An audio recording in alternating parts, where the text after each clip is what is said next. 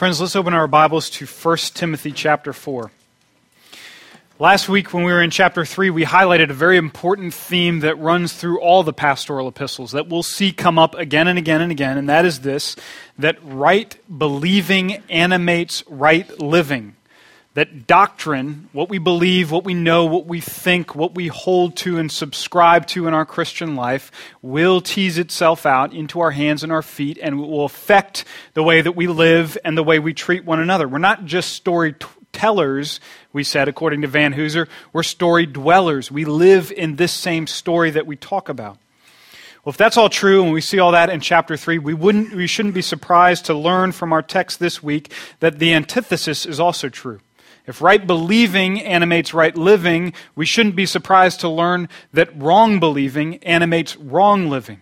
That if we think and theologize wrongly, that if we believe falsely about the God we serve, that's going to have disastrous consequences for our lives.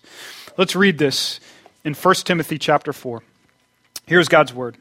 Now, the Spirit expressly says that in later times some will depart from the faith by devoting themselves to deceitful spirits and teachings of demons, through the insincerity of liars whose consciences are seared, who forbid marriage and require abstinence from foods that God created to be received with thanksgiving by those who believe and know the truth. For everything created by God is good, and nothing is to be rejected if it is received with thanksgiving, for it is made holy by the word of God and prayer. Let's pray together. Father, who created this world and receives it back in worship, I pray that this very physical act of gathering together this morning, of opening our Bibles and listening to your word taught, would turn our hearts to you. I pray that you would change us. I pray that you would mold us into the image of your Son. We ask in Jesus' name. Amen.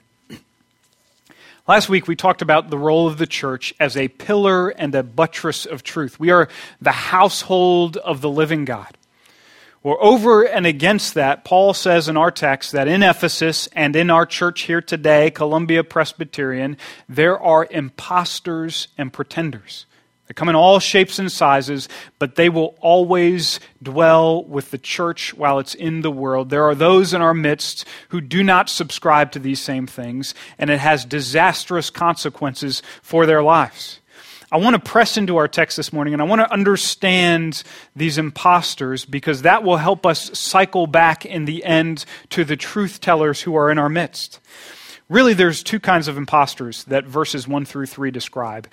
It describes those who are deceivers and those who are being deceived, those who are leading other people astray and those who are being led astray. And I want us to look at each of those in turn.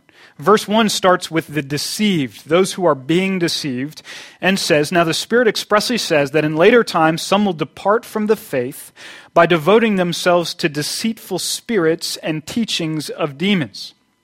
So these are the deceived. The Holy Spirit is telling us that some are going to be led along by wrong teaching in our midst. They're going to be led astray. And ultimately, this group of people, if nothing intervenes, if there are no miracles, if God and his people do not intercede, the end of the story for those who are being deceived is a complete and a final rejection of the Christian faith. They will depart from the faith, they will devote themselves to what is false. That's, that's the end of the story and the end of the line for the deceived.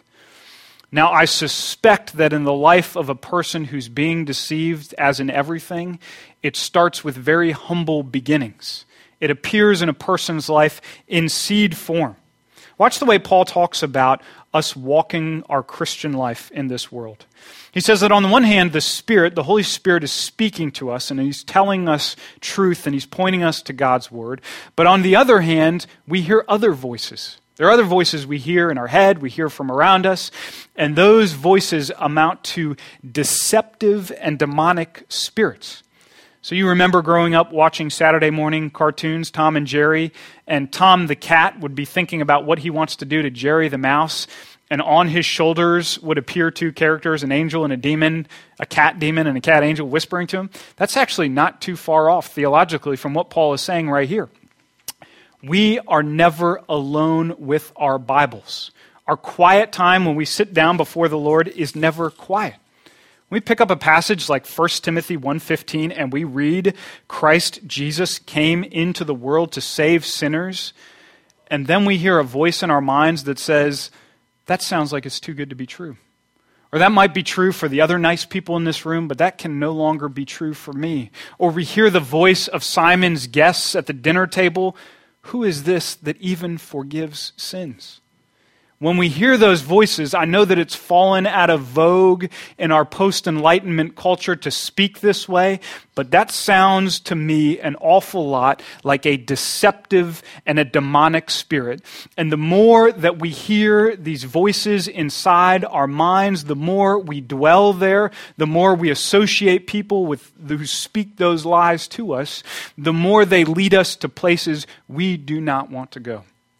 That is why we emphasize every single week in this church that, that Christianity is a team sport, that it's to be lived out publicly and in community with one another.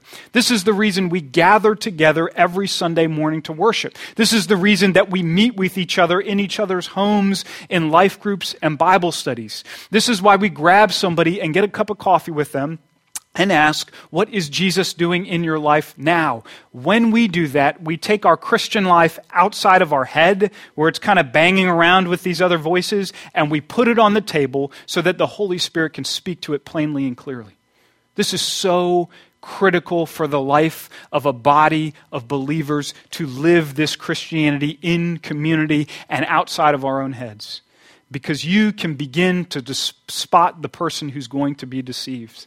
That's the person in our midst right now who is beginning to drift from fellowship. They're beginning to become disentangled and disassociated with this church. They're finding other things to do on Sunday mornings and Tuesday mornings and when their life group meets. And as they drift away, they get more time with these demonic and deceitful spirits than they do with the Holy Spirit, and they are ripe to be led astray. Well, Paul says that's not the only group contending in our midst. These people are being deceived, and it's not just by spirits and demons, they're also being helped along by flesh and blood deceivers. There are people in our midst and in the church in Ephesus who will lead others astray. They're described in verse 2. This teaching and deception comes in part through the insincerity of liars whose consciences are seared. So you can spot a person who's ripe for being deceived by isolation. They're becoming isolated. But you can spot a person who's a deceiver in our midst, who's leading people astray, by a seared conscience. Here's the antithesis that we talked about. If we said that, that right believing animates right living, wrong believing is betrayed by wrong living. When we see people in our midst who are living in ways that are not compatible with the Christian life, when they are rejecting what King Jesus is telling them to do and they're doing their own thing, you root around in that person and you will uncover false doctrine and false belief in their lives. And these are people ripe to be deceivers in our midst. Now, Paul is talking about the conscience, and this is a, is a, a fascinating thing to explore in Scripture. But a conscience is something that's given to every single human being. All of us have this innately. We had it since we were born. But when we become a believer, our conscience is quickened and enlivened by the Holy Spirit. And it's described in the Bible as a living organism. It has spiritual nerve endings and it's, it's sensitive. It can pick up on things and read things and is sensitive to the things that are happening in our life and in our mind and in our thoughts all of us have had the experience that we have resolved to do something we know God doesn't want us to do. We, we, we set our minds and our hearts on a sin, and as we approach that sin, we begin to feel this angst in our hearts, right? We begin to feel this, this battle, this spiritual turmoil within us, and we have red flags going off that say, don't do what you're about to do. If you have experienced that, then you know what a conscience is. That's God's gift to you to lead you back to Himself. Here's a frightening thought. I want all of us to listen very closely to what God's Word is saying here. This should give us pause as believers. If we press through that conscience, and if it warns us not to do something, but we do it, and we do it again, and we do it again, and we do it again, that very same spiritually sensitive conscience will become wounded by what we do. It'll be hurt it'll be beaten down, and it will not be able to respond in the same way that it first responded to our sins. If we blast over this thing and continue to do what we want to do, we will uh, infect and destroy and hurt this living organism in us that's meant to protect us. We will run roughshod over our conscience. Now, Paul talks about this to the church in Ephesus. He writes a letter to the church that he's sending Timothy to, and he says in Ephesians 4:19, he describes the conscience in their midst as being calloused. Like it can be so worn down that it develops thick calluses like a foot that steps on so many things that it's no longer sensitive to the things that it's stepping on. Here in our passage, Paul says it's not just being calloused, it's being seared. The Greek word here is cauterized. It's like it's being wounded and cauterized by a hot iron. I've been reading this tremendous novel by Evelyn Waugh, Brideshead Revisited, and it tells the story about the decline and fall of a prominent English family leading up to World War II. And it highlights what's happening to the members of this family as they decline. And one of them, Sebastian, falls headlong into alcoholism. You get halfway into the novel, and the protagonist, Charles, is sitting at the dinner table with Sebastian, and he describes so well this self abuse of sin. He says, A blow expected, repeated, falling on a bruise with no smart or shock of surprise, only a dull and sickening pain, and the doubt whether another like it could be borne. That was how it felt, sitting opposite Sebastian at dinner that night, seeing his clouded eye and groping movements, hearing his thickened voice breaking in ineptly after long, brutish silences. That is what's happening to a conscience when we run into sin. We are bruising it like that blow that falls that no longer smarts or shocks or rings out, but it is a dull and a sickening pain on the very thing that God has given us to plead with us to walk after Him. If you take time in your sin, you can see if this is happening to you. If you will pause in your sin, you can know if your conscience is being calloused or seared. Think about it before you sin that, that spiritual angst, that turmoil, that racing heart that you get, those sweaty palms as you begin to walk into something you shouldn't do, that begins to fade in the life of a person whose conscience is seared. There's nothing that stands between you and your sin that you indulge in but silence. Watch out. Your conscience is callous.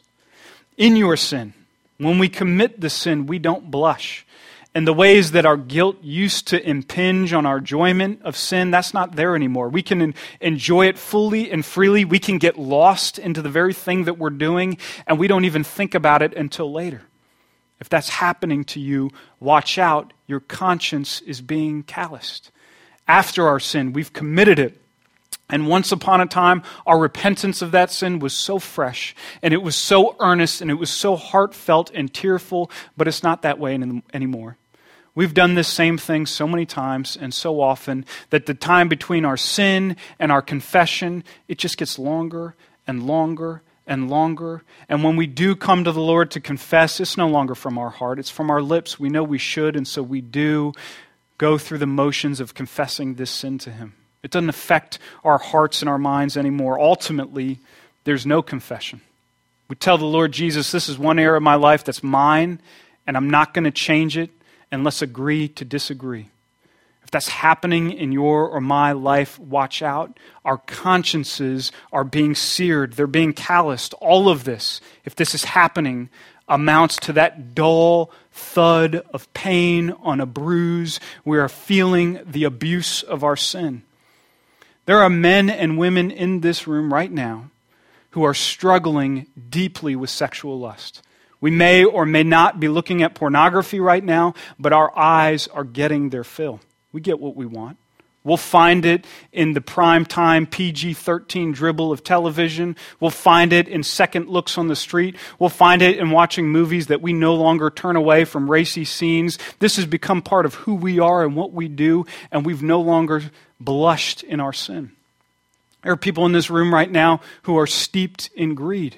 We live a life of greed. We grab our money and we spend it on ourselves. We do not give a single dollar to this church. There are people here that don't do that.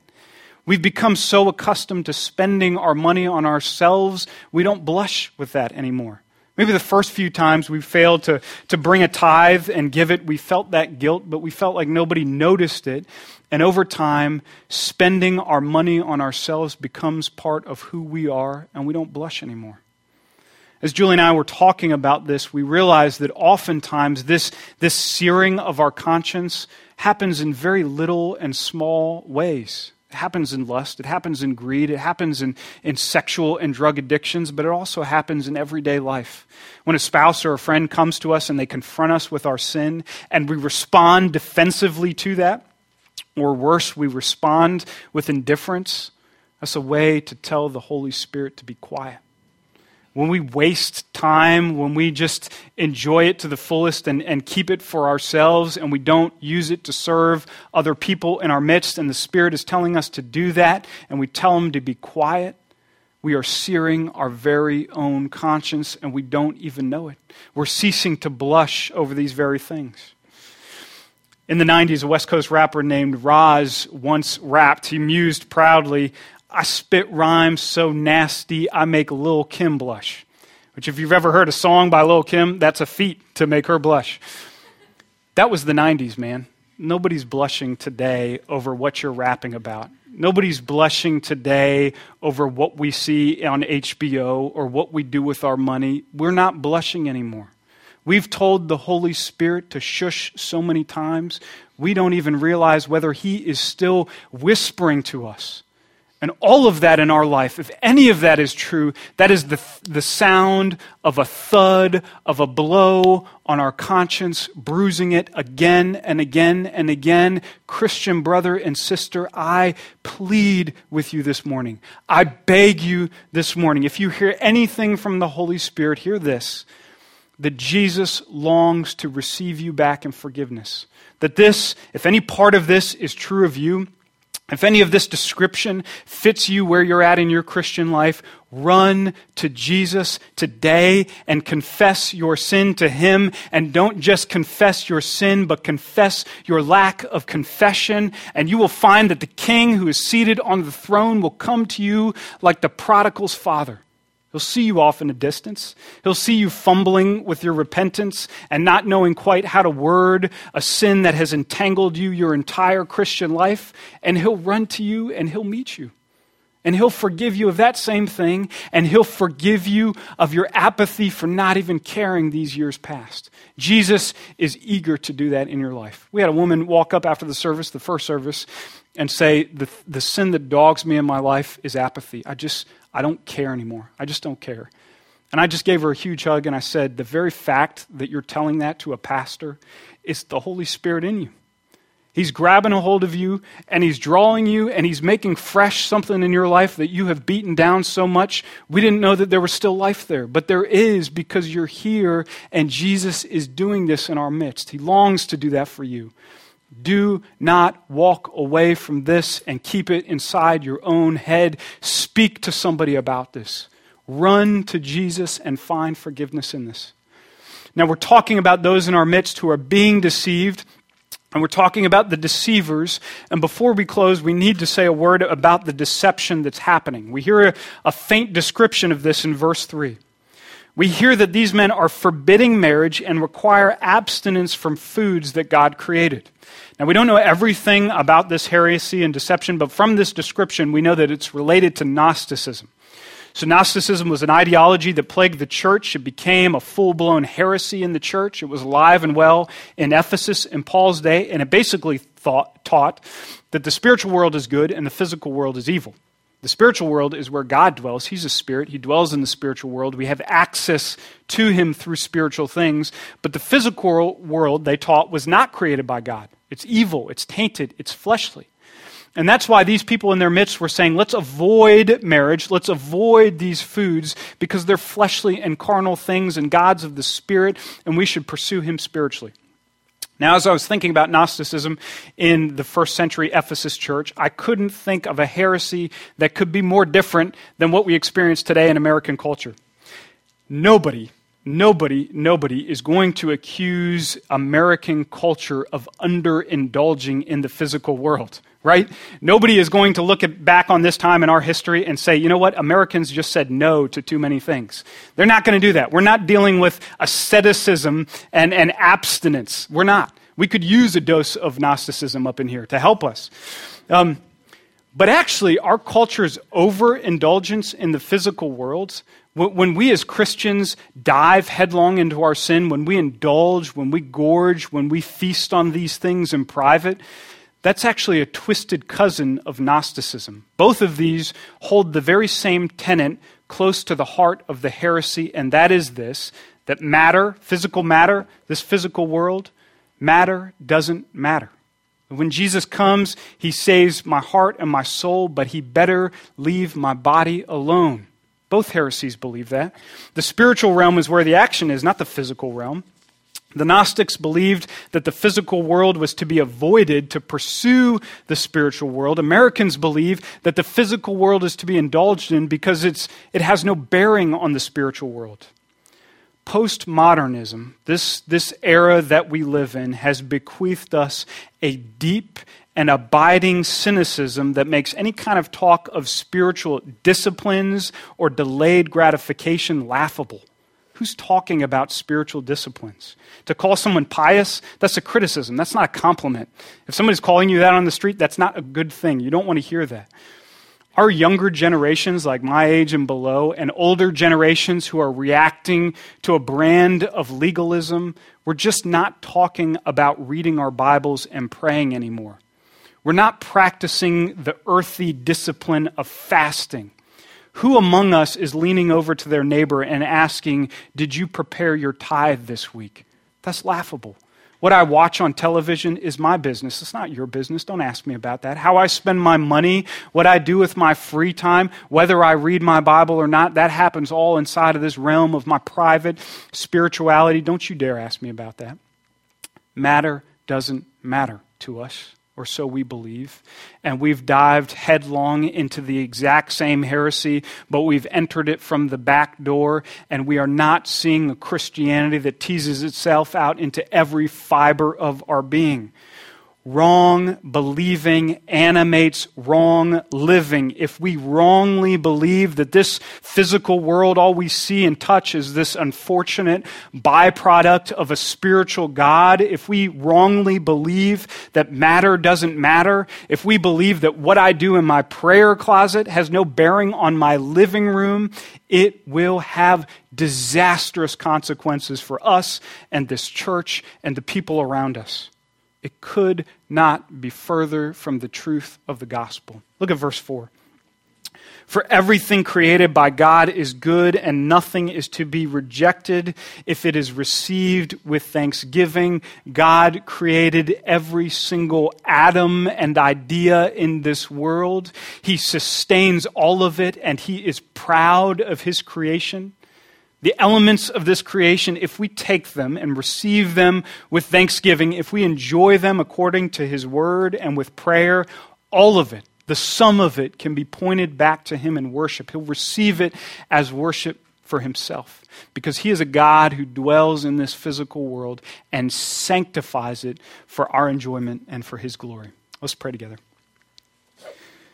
Father, even now, demonic and deceptive spirits are alive and well. They're in this room and they're speaking and they're telling us lies. They're saying to us that we are too far gone in our sin, that there is no hope for us or for our conscience, or that we can continue to live in the exact same way without the light of the Holy Spirit shining on the dark corners of our life. I pray that you would tell Satan to shut his mouth that we can hear clearly from your Holy Spirit, that you will lead us deeper and further into your love and grace, and that you will change us. You can do this in our midst. And so we ask it in Jesus' name. Amen.